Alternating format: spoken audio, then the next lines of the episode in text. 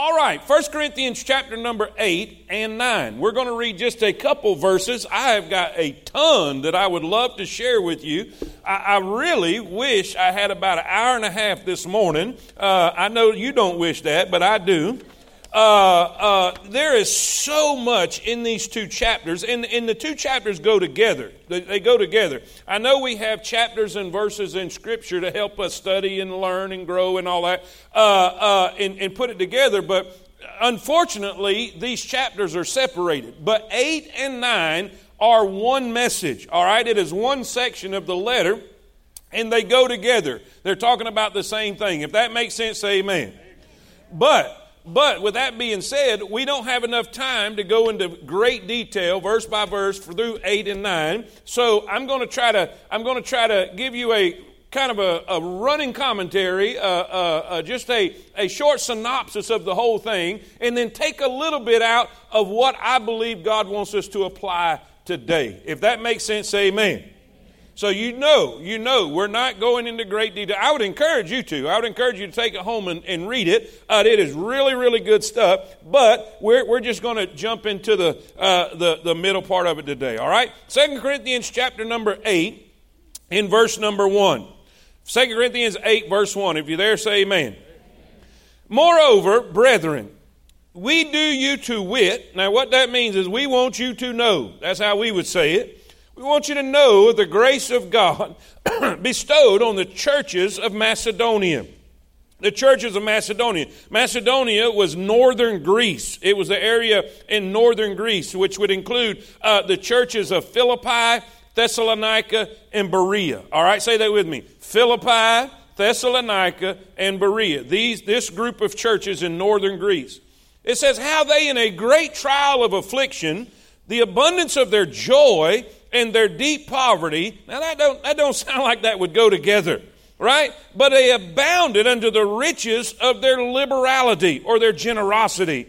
For to their power I bear record, yea, and beyond their power they were willing of themselves, praying us with much entreaty that we would receive the gift and take upon us the fellowship of the ministering to the saints. And I'll explain what all that is here in just a second. And this they did not as we hope, but first gave their own selves to the Lord and unto us by the will of God.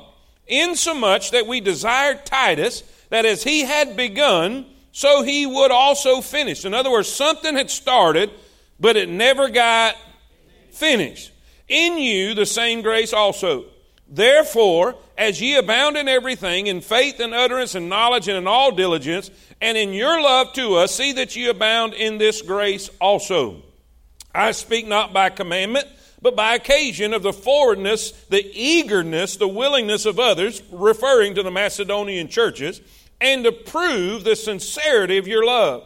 For ye know the grace of our Lord Jesus Christ, that through he, though he was rich, yet for your sakes he became poor, that ye through his poverty might be rich. And herein I give my advice, for this is expedient for you who have begun before not only to do, but also to forward a year ago. A year ago. In other words, what was started a year ago never got never got finished. Now therefore, verse 11.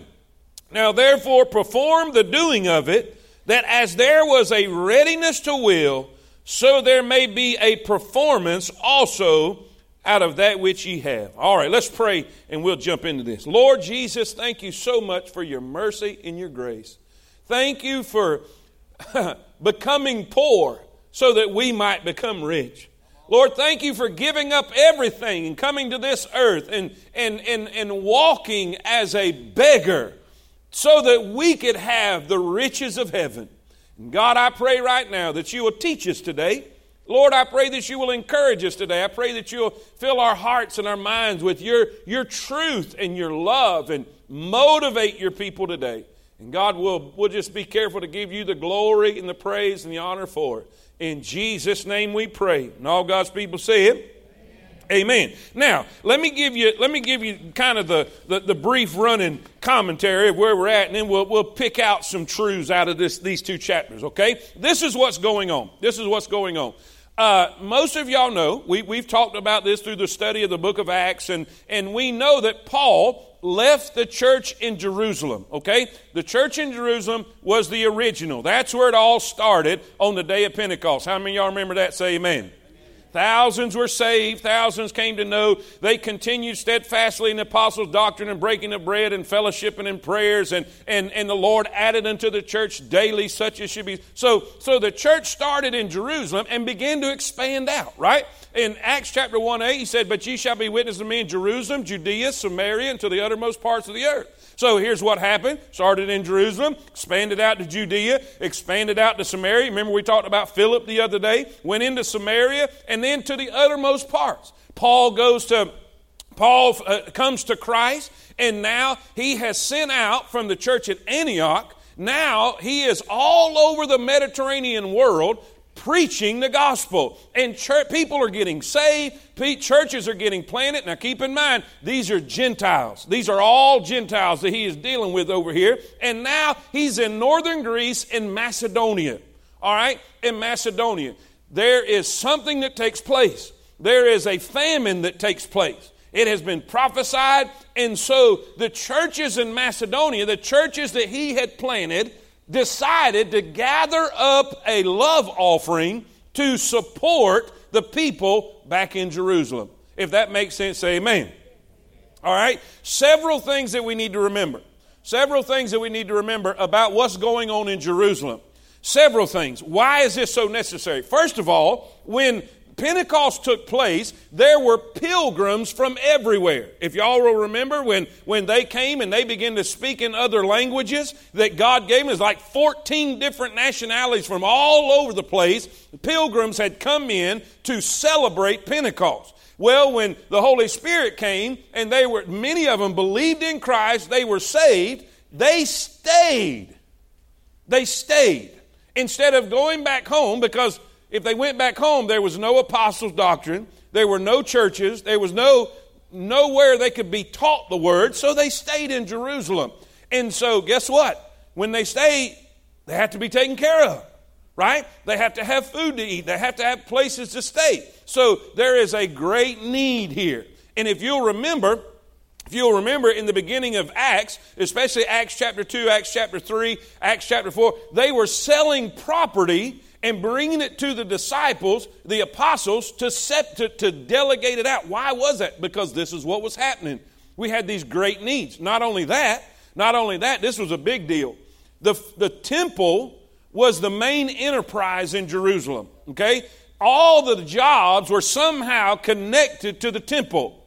The Sadducees, there was two religious uh, sects there, the, the Pharisees and the Sadducees. Well, the Sadducees were the rulers of the temple. They were the ones that controlled the temple. They didn't believe in the resurrection. They didn't believe in angels. So they became the mortal enemies of Christianity. And if you confess Christ, you was done. You had no job, you were kicked out of the family. You were ostracized. You were no longer a part of the community. So, if so, what happened in Jerusalem?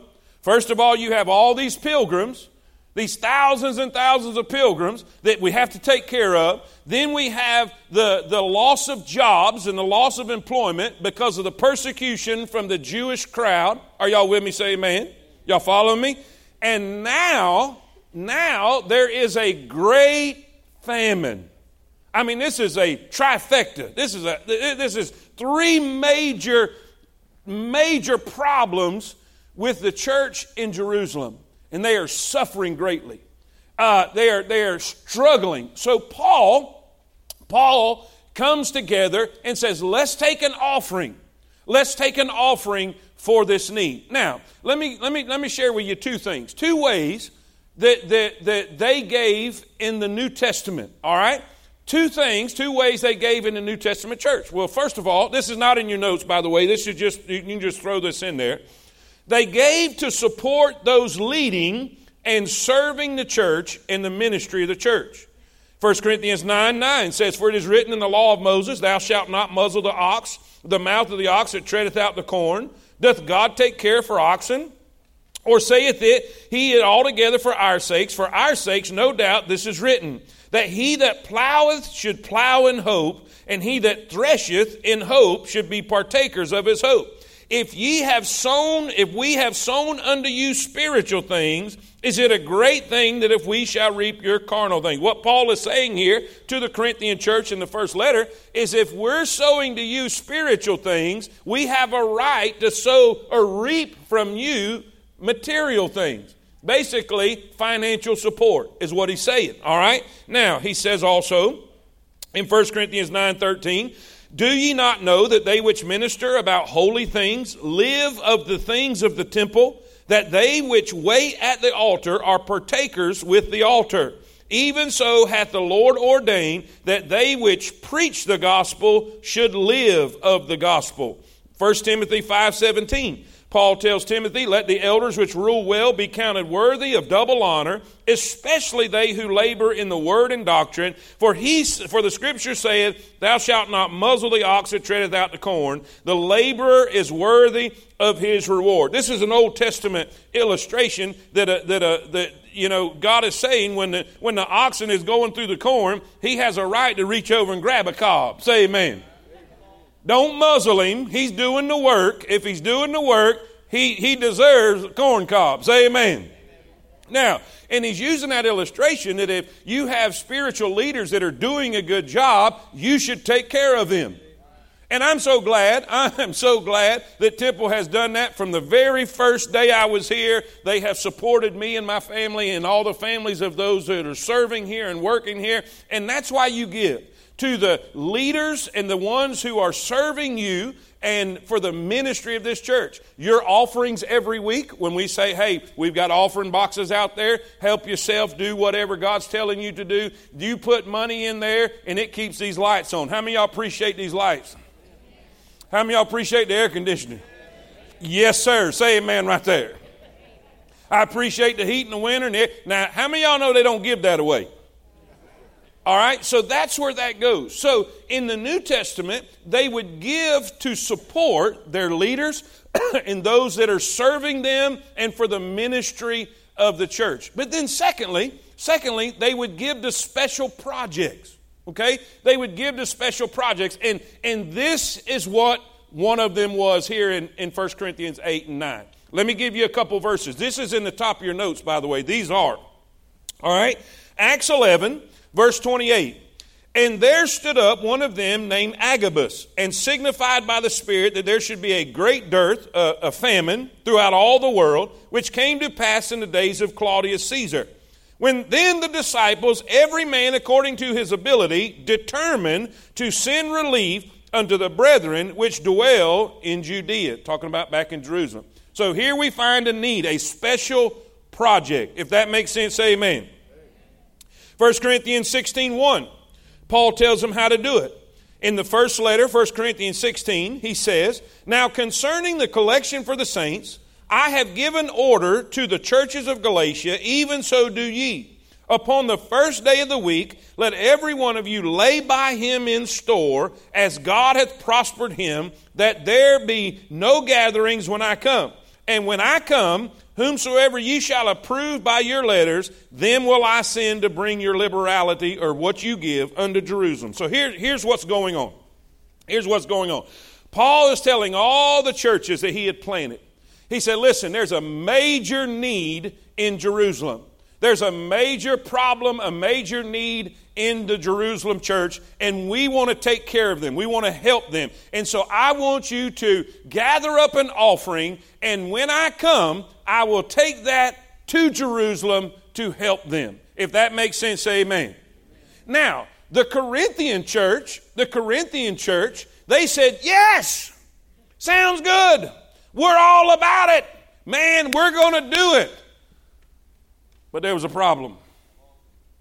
A whole year had passed, and guess what? No offering. They had done nothing. They had done nothing. Now, this was a problem.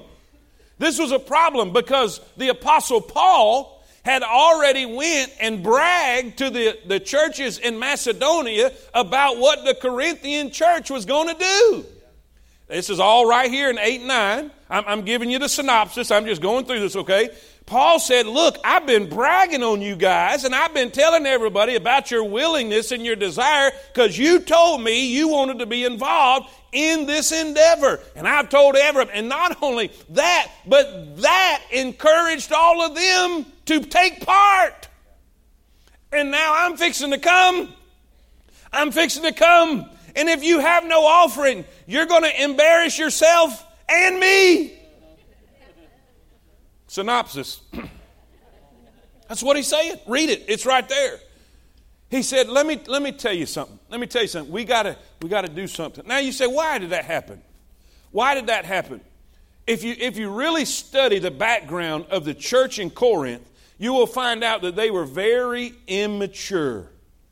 They were very carnal. In other words, they, they thought more of themselves than they did of others.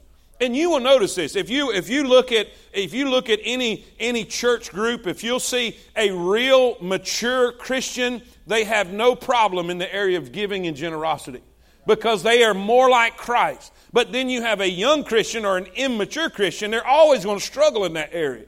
They're going to have issues there. So I believe the, the reason why it took a whole year and they still hadn't done anything was because of the maturity level in the church. But that's neither here nor there. Paul is trying to deal with it. He said, Listen, we need to take care of this. You promised a year ago, you promised a year ago, we need to follow through. Say that with me. We need to. We need to follow through on what you promised to do. Now, does everybody kind of see the picture of what's happening here, right? There, there is a great need. They've come together to, to, to gather uh, help and support for this great need. Corinth has fallen behind. A whole year has gone by. They haven't followed through with their, their commitment and their promise. And so Paul is encouraging them hey, get this done. Get this done. If that makes sense, say amen. Now, let me give you three things. Let me give you three things out of these two chapters that we can put together that will help us today, okay? First of all, number one, we see his appeal. We see his appeal. If you have your notes in front of you, I want you to, I want you to look at this. We see his appeal. He's trying to appeal to the Corinthian church. He's trying to encourage them and inspire them. And what does he do? He talks about the Macedonian churches. He says, Let me tell you what they did. Let me tell you what they did. And in the first few verses that we just read in chapter number 8, he said, Let me tell you how they gave. Look what it says in verse number 1 or verse number 2 how that in a great trial of affliction, the abundance of their joy and their deep poverty abounded unto the riches of their liberality. For to their power I bear record. He said, I'm telling you the truth. Beyond their power, they were willing of themselves, praying us, look what it says, verse 4 praying us with much entreaty that we would receive the gift and take upon us the fellowship of the ministering of the saints. In other words, we want to be a part of this, right? And this they did, not as we hoped. In other words, they went beyond what we ever even thought they would do, but first gave their own selves to the Lord and unto us by the will of God. Now, I'm not going to take the time to go into great detail, but let me just tell you this. The way that's described and the wording that Paul uses here, the churches in Macedonia were in a bad way. They were in a severe, severely financial hardship. I'm talking about they were in poverty, they were struggling, they were having a difficult time, yet they still cared, they still wanted. Matter of fact, they had to beg Paul to take the offering. Paul, Paul is seeing their condition. Paul is seeing the shape that they're in.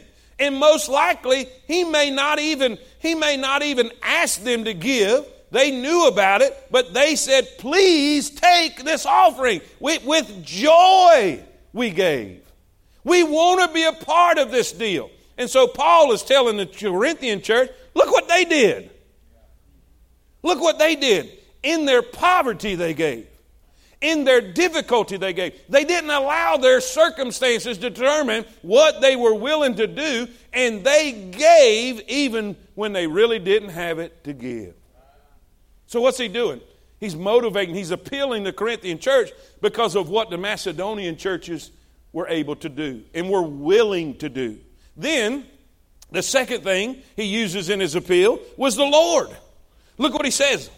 Look what he says in verse number uh, verse number nine. verse number nine. For ye know the grace of our Lord Jesus Christ, that he was. Uh oh. Boy, isn't it funny? You talk about money and everybody clams up. It's going to get, it's going to be all right. I promise you, it's going to get better. Here we go.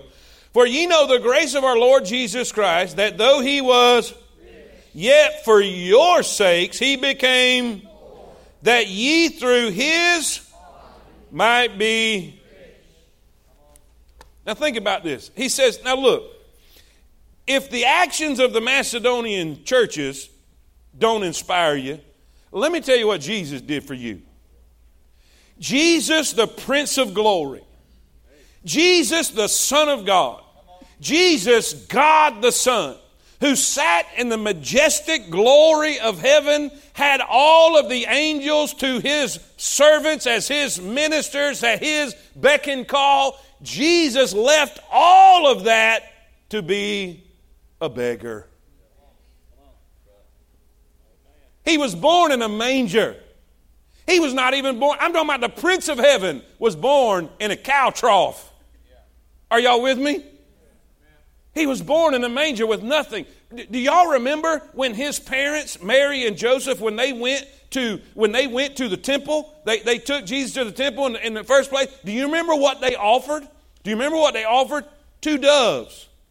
You say, why did they offer two doves? Because they couldn't afford a lamb. You see, God made, God made a stipulation that you were to bring a lamb without spot and without blemish as a sacrifice. But if you were too poor to afford a lamb, you would, he would allow you to bring two doves, two birds. Are y'all with me? And so when we see Mary and Joseph come to the temple, guess what they brought? You know why? Because they couldn't afford Jesus was born in utter poverty. When they came and said, I want to go to your, your place, Jesus said, I ain't got no place. Birds have nests, the foxes have holes, but the Son of Man had nowhere to lay his head. When it come time to have money, they said, Which one of y'all have a coin? You remember when they were arguing about taxes? He said, Whose superscriptions on the coin? Give unto Caesar what Caesar, render unto Caesar what Caesar, render unto God what's God. He didn't even have a coin. In the most ultimate poverty is when he took your sin and my sin on his back on Calvary. And he experienced hell in those dark hours on the cross. He lost it all, even the fellowship with his Father. Preacher, what are you saying? Nobody gave up as much as Christ for you and me. God gave us everything.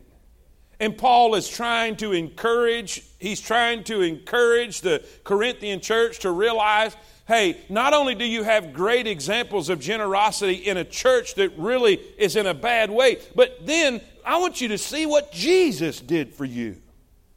Look what Jesus did. It, it's, it's said so plainly in Philippians chapter number 2. Let this mind be in you, which was also in Christ Jesus, who being in the form of God thought it not robbery to be equal with God, but made himself of no reputation and took upon him the form of a servant and was made in the likeness of men. That thought it not robbery, we don't use that terminology. What that means is he didn't selfishly hold on to his prerogatives and his privileges of being God. He let that go and became a servant, a humble, poor man on this earth so that we could have everything. What, a, what an example. What an example. So, we see his appeal. Can everybody see that? Say amen. amen.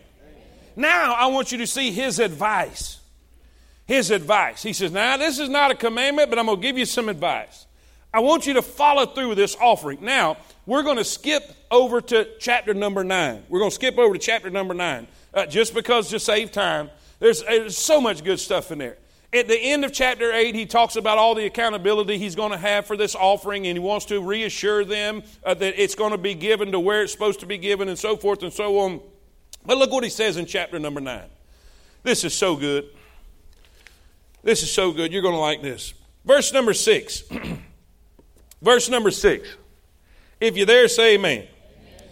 But this I say He which soweth sparingly shall reap also sparingly.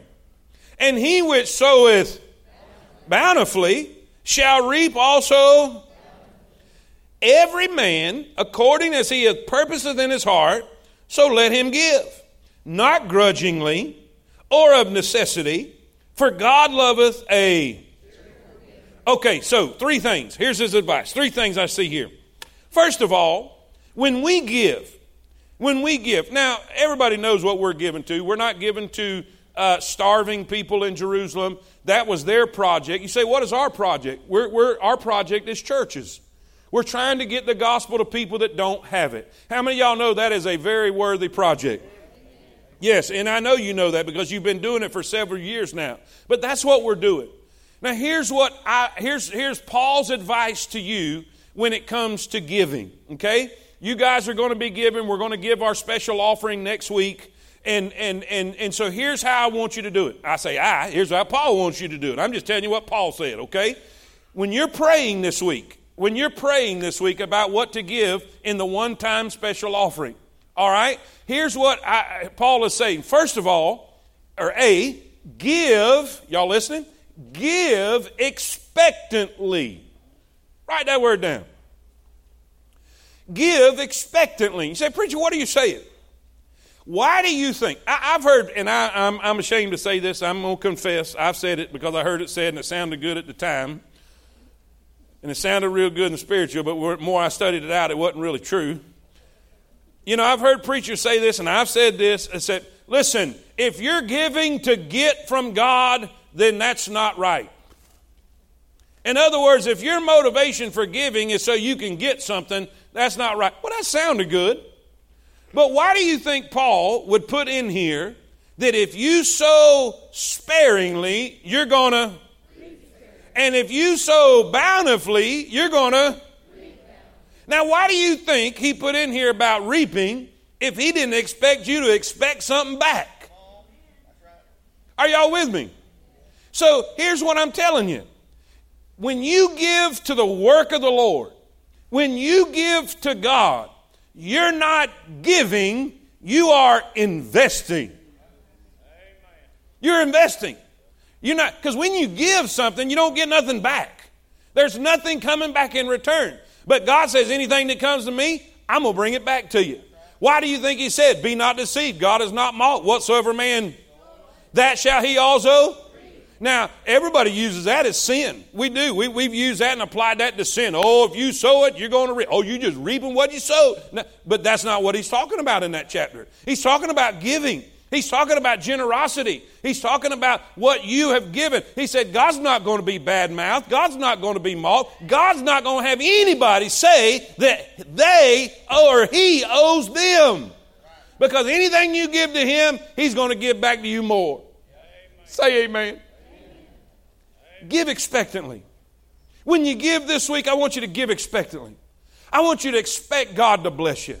I want you to expect God to meet your need. And I'm going to give you some proof in just a second on that third point, but while we're here, let's just talk about this. Expect something from God.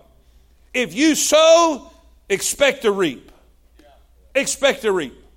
Now listen, if you if if you sow if you sow one tomato plant, don't expect that many.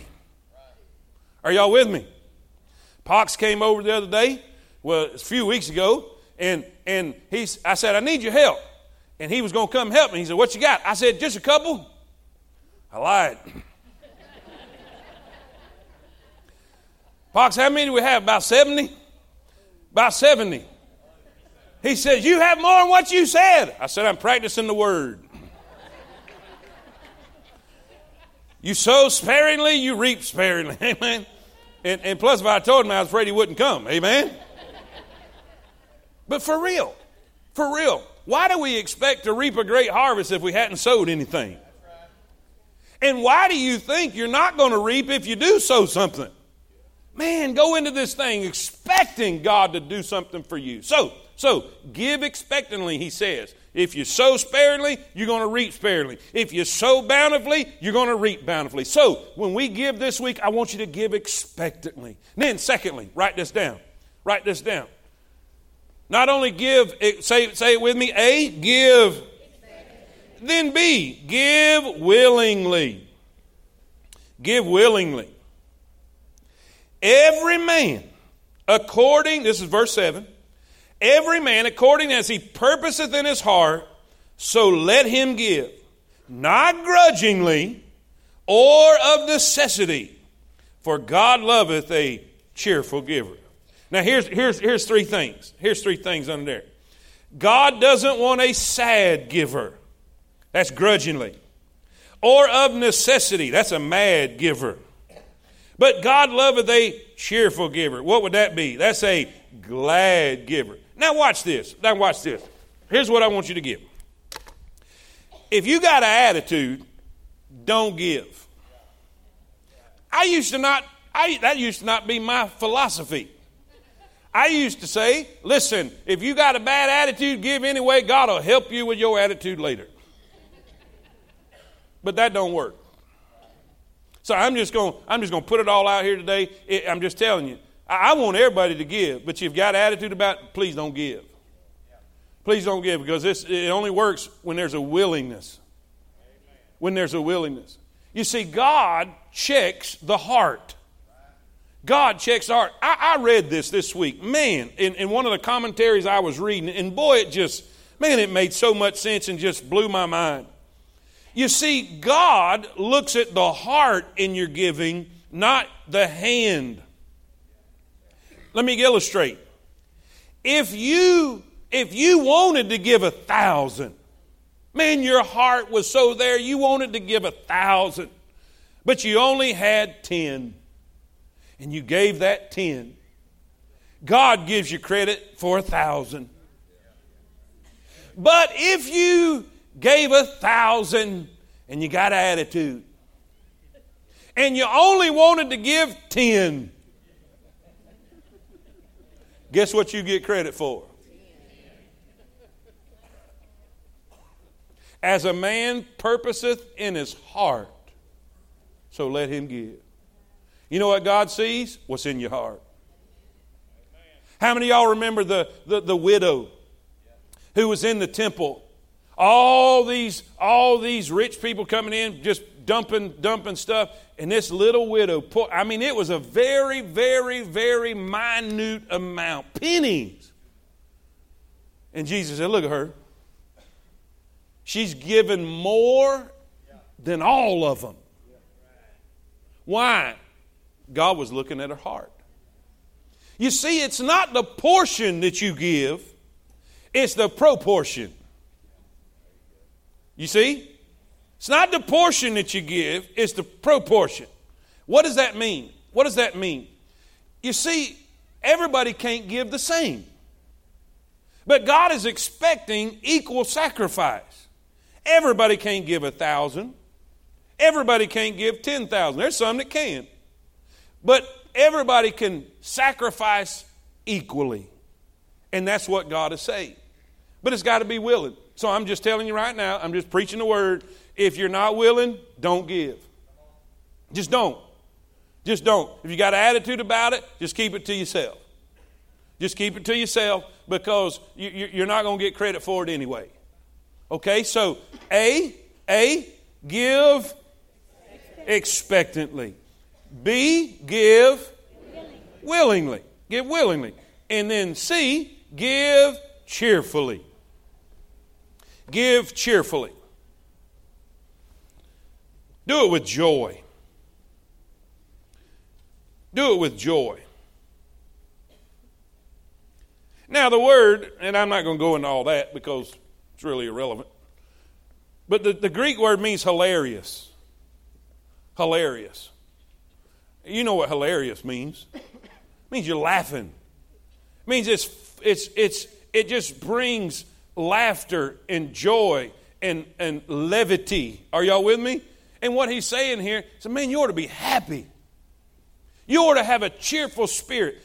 Let's go back to the Macedonian churches. They had joy in their giving. Jesus said it so well. It's more blessed to than to. And if you've ever practiced that, you know what that's true. So think about this. You say, Preacher, how do you give cheerfully? I remember where it's going. I remember where it's going. I think about a village. I think about a village who has no church. I think about a little kid who would who could have just as it, it could have just as easily been me that was born in that village. And I think about that little kid who who for the first time in his life He's going to hear this. Jesus loves me. This I know, for my Bible tells me so. Because he's going to actually have a minister there. He's actually going to have a Bible there. He's actually going to have a church there that will tell him Jesus can save you and change your life. I don't know about y'all, that cheers me up. Give cheerfully. Give, let, us see, A, let's do it. Let's do it quick, quick. A, give expectantly. B, give willingly. And C, give cheerfully. All right, number three. Number three. Real quick. Hurry, hurry. We've got four minutes. number three, I want you to see his assurance. Paul's assurance. His appeal, he says, follow through with what you promised, right? Follow through. Look at the example of, of the Macedonian churches. Look at the example of the Lord Jesus Christ. Then he says, when you give, I want you to give expectantly. I want you to give willingly. I want you to give cheerfully. Now, then he says this. Then he says this. Oh, man, this is the good part. Verse 8. And God is able. Let me back up a minute. Let me back up a minute.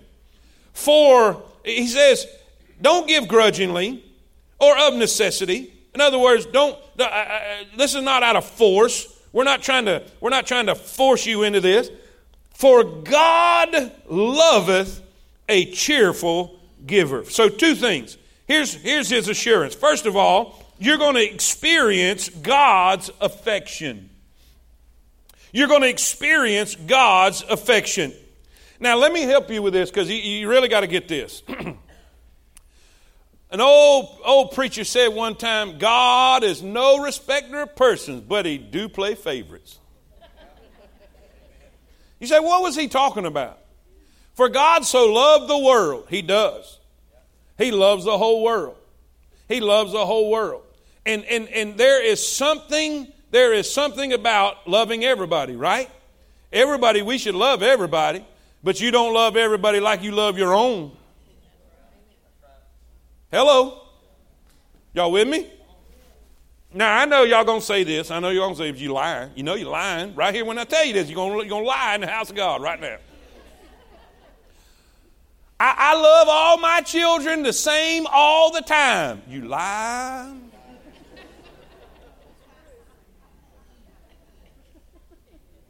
I don't love my children the same all the time. Sometimes I want to choke them to death. Oh, y'all so holy in here. Are you telling me there ain't some times when your child just stands out and does what he's supposed to do and just shows out that there ain't a, something that just swells up inside of you? Man, I've watched, I've watched my kids sharing their story and sharing their faith and leading somebody to Christ. I'm just telling you, my heart just about bursts in my chest. I love them. Don't get me wrong. I love them. I'll take a bullet for any of them. And I, no matter what they do, I'm going to love them, period. But there is some kind of affection that comes out of me when I see them do what they're supposed to do. And I believe in this, in this verse right here, I believe God loves everybody. But I believe there is a special affection that comes to the person when they give cheerfully because they are doing, they are more like God in that moment than any time. For God so loved the world, He. Are y'all with me? You say, why does that tickle the Lord so much? Why, why does giving, why does giving excite God so much? Because it's saying that you trust Him. Now watch, let me prove it. He says, God loveth a now look at the very next verse. Watch what it says. It says this And God is able to make all grace abound toward you, that ye always, say with me, ye always having all sufficiency in how many things? All things may abound to every good work. Preacher, what are you saying? God says, if you'll put me first, if you'll believe me, and if you will give cheerfully, if you will give willingly, if you will give expectantly, I'm going to make sure that all things are taken care of in your life. I'm going to make sure that your needs are met. I'm going to make sure you have what you need. I, you're going to be operating in my financial ability, not yours. Church, say amen. Watch these verses. This is great. Proverbs 3 9. It's right there in your notes if you're looking. It's right there in your notes. Proverbs 3 9. Are y'all there? Say amen. Honor the Lord with thy substance. That's talking about your finances, your material things. Honor the Lord with thy substance and with the first fruits of all thine increase. So what? So shall thy barns be filled with plenty, and thy presses shall burst out with new wine.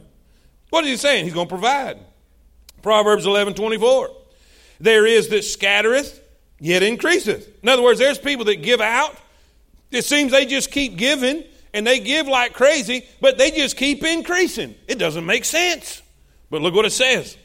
And there is that withholdeth, these people over here that's hoarding things up, hoarding things up, but it tendeth to what? Poverty. Wow. The liberal, the generous soul, the generous person shall be made fat. Now, don't get nervous. That means prosperous, all right? That, that's just uh, King James, uh, prosperous. Say prosperous. Say prosperous. The generous person shall be made prosperous, and he that watereth shall be also himself. Look what Jesus said. By the way, that came from the smartest man ever to live. That was Solomon. But let's, what, let's see what Jesus says. Jesus said in Luke 6 38, what's that first word? Give. Give. And it shall be given unto you. Good measure, pressed. Come on now, get with me. Good measure, read it with me. Good measure, pressed down, shaken together, and shall men give into your bosom. For with the same measure that ye meet withal, it shall be measured to you again. Now, let me help you. This will be a good visual illustration. We'll pray. How many of y'all ever pick peas? Okay, how many of y'all have seen a pea? Okay, all right, that's good. Now, here's the thing when you pick peas, they usually give you a basket, like a bushel basket, right? How many y'all know what I'm talking about? Now, this is the first time I ever picked peas. I didn't know nothing about it. I, my, my, one, of, one of the church members of my dad's church down in Florida said, called me and said, Malcolm, you want some peas? I said, yes, sir. I thought he done picked them. Little did I know. I get over there and I said, okay, I'm here to pick up the peas. He hands me the basket. I'm like, oh man. He said, all right, there they are. Go after it. So I did. I never picked peas before. So I went through that first row and I picked peas and I come back to the other row and it was it was full. My my basket was full. So I come to him and said, I'm done. He said, No, you're not. Guess what he did? He went. What's he doing? Shaking, Shaking it. What's it what's the verse say? Shaking down. Then he went. I mean, he, it just went. He said, Now get back out there. So I went again. I come back and said, I'm done. What did he say? What did he do?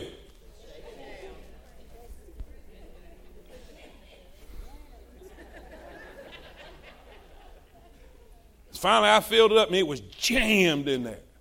You know what Jesus is saying? If you'll give, cheerfully, willingly. If you will trust me, whatever you give, I'm going to give back to you. You give a pea, I'm going to give you a bushel. Not, not only, not only, not only a bushel basket, but it's going to be it's going to be. And that's Jesus speaking, not, not me. Do you see why now Paul says, I want you to give expectantly? So this week, this week, in your in your in your your your, your brochure, in your brochure, at the very end, it says, Here's how you can do your part. If you have your brochure in front of you, here's how you can do your part.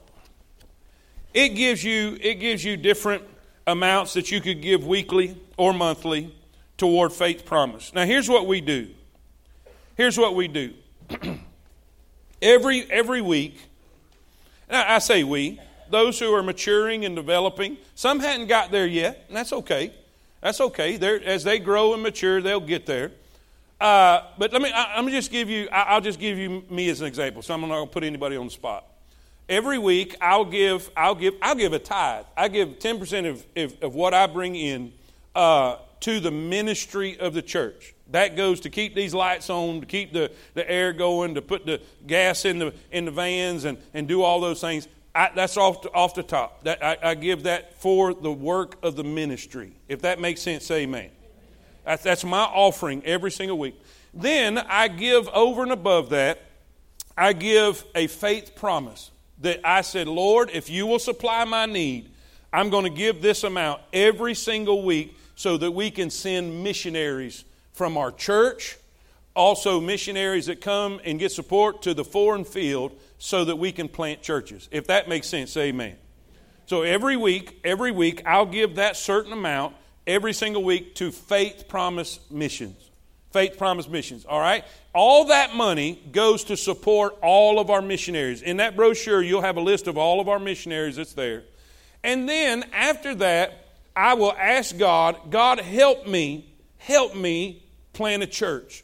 And, and I will have a box on my desk. Matter of fact, it's on my desk right now. It's on my desk right now. It sits in front of me, so I, I, it reminds me to pray for it. And, and this morning, God has allowed me this week to, uh, out of nowhere, out of nowhere, God provided a need. And so I got to give a box again this morning. And, and so those three things, those three things is, is, is what I'm doing. And I want to encourage you. I want to encourage you. Pray about what God wants you to do. I want you to pray about what God wants you to do. And then I want you to fill that in this week. Fill that in this week on the bottom tab there, right here. It says, attached is a check for a one time offering. That will go to our church planning endeavor. Uh, our one time offering will be given by such and such a date because our goal is by the end of the year, okay? So if you can't give this week or next week, uh, if you can give before the end of the year toward that, that'll be great. And then faith promise giving. As God provides, we will give such and such amount per week or month, however you want to do that with your family, for the next year above and beyond our regular tithes and offerings toward uh, the missions and the mission field.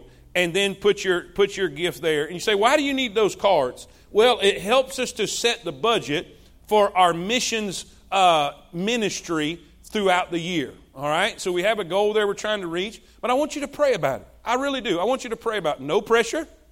No pressure. You do what God tells you to do, whatever that might be. If you can't give cheerfully, don't give. I'm just telling you. I don't, I don't want you, I don't want you to not get credit for what you should get credit for. Okay? God knows your heart. But I do want you to do this. I want you to pray. I want you to pray and say, God, what do you want me to do? Secondly, I want you to trust God. God is able. Say that with me. Paul said, if you will give cheerfully, the very next verse, he said, God is able to meet every need that you have. And I promise you, you're going to see miracles in your life like you've never seen before. God's going to show up and do things for you because, listen, He will not be mocked. No one will ever be able to say, God owes me. Because you say, how, how do I know that? When you give to Him, He gives back to you. And guess what? His hands are bigger than yours. Can we give God praise and glory in the house today? So pray this week. Pray this week. What are the three points? Pray this week and give expectantly. Get, say it with me now. Give expectantly, give willingly, and give cheerfully. And I promise you, God is able. And all God's people say it.